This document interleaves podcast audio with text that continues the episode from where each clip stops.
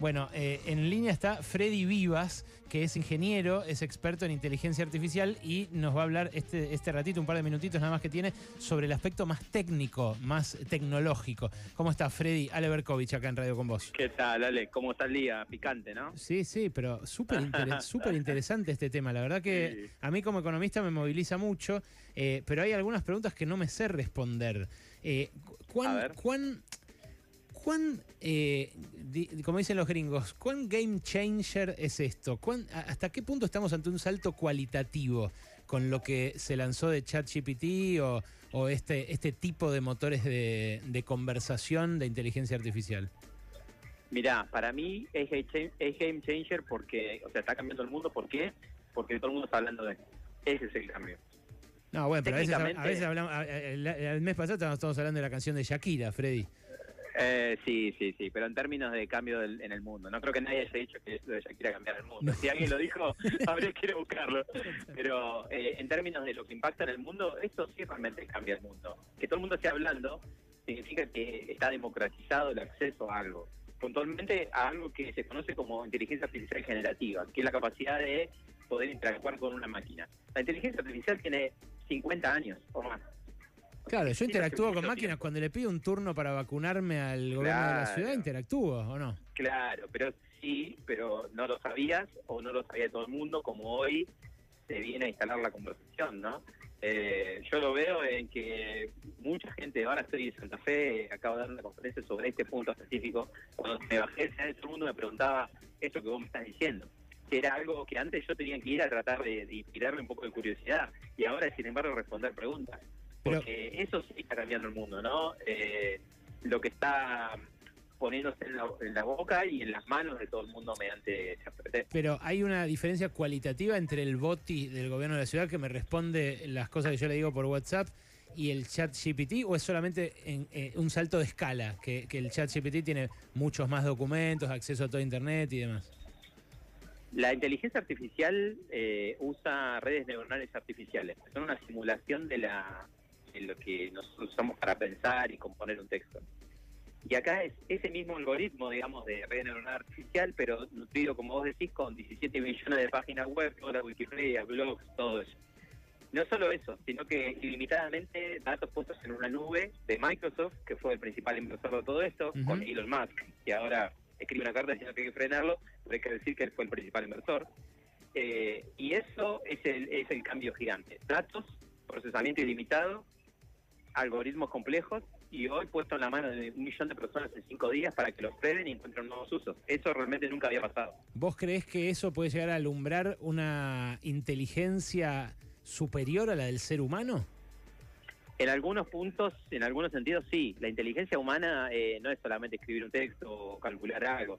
La inteligencia humana es la que tiene Messi cuando mira la cancha desde el cielo, parece, ¿no? Buen ejemplo, hay, buen ejemplo. Hay diferentes, diferentes, tipos de inteligencia, ¿no? ¿Te imaginas en algún eh, momento alguna máquina que eh, mirando a Messi o, analizando millones de jugadas pueda replicar su, su ingenio con la pelota, por ejemplo? Sí, puede ser. Hay, hay, hay ejemplos de que el FIFA, el juego FIFA, predijo que Argentina sería campeón y lo que hizo fue generar millones de partidos artificiales y esa simulación arrojó que Argentina iba a ganar.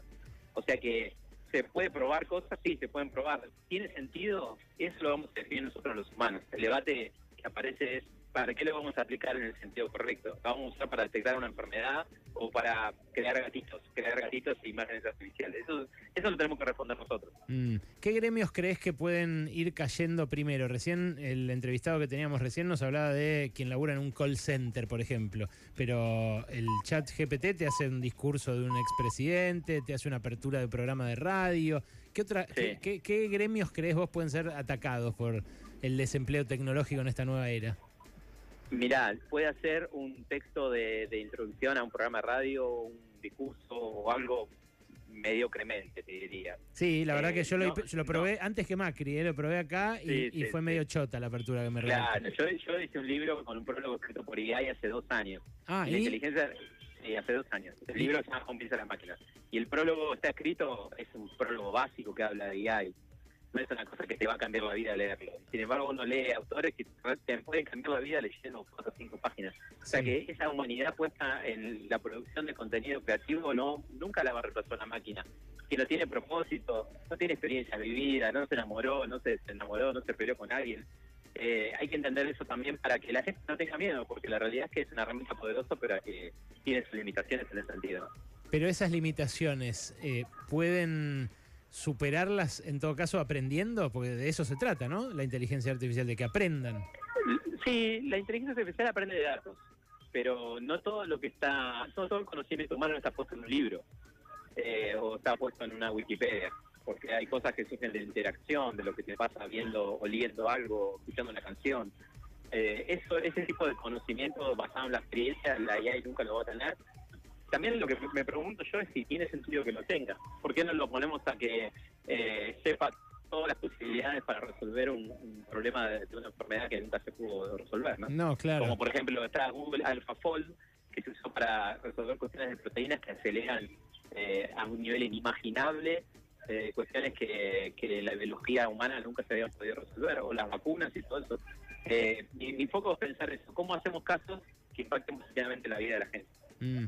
¿Qué crees que va a generar como cambio eh, en la educación? Porque, digo, así como cuando salió googlear, muchos decían, che, ahora van a googlear las respuestas a todas las preguntas que le hagan a los chicos, y solo fue cuestión de cambiar las preguntas o cambiar la forma de evaluar. Eh, ahora hay quien dice a ChatGPT le podés pedir una monografía como Rincón del Vago, pero pero a pedido, a pedir de boca.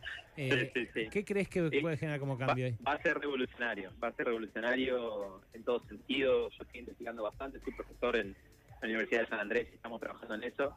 Eh, pero si quieren, te pido disculpas porque tengo que ir a otra llamada eh, y si quieren lo otro día, tranquilo. Eh, con gusto, Freddy, ya sabíamos que tenías que cortar. Un abrazo grande y gracias. Un abrazo grande.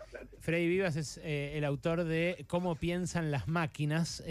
búsquenlo porque ahí contó que le hizo hacer el prólogo a una inteligencia artificial de hace dos años.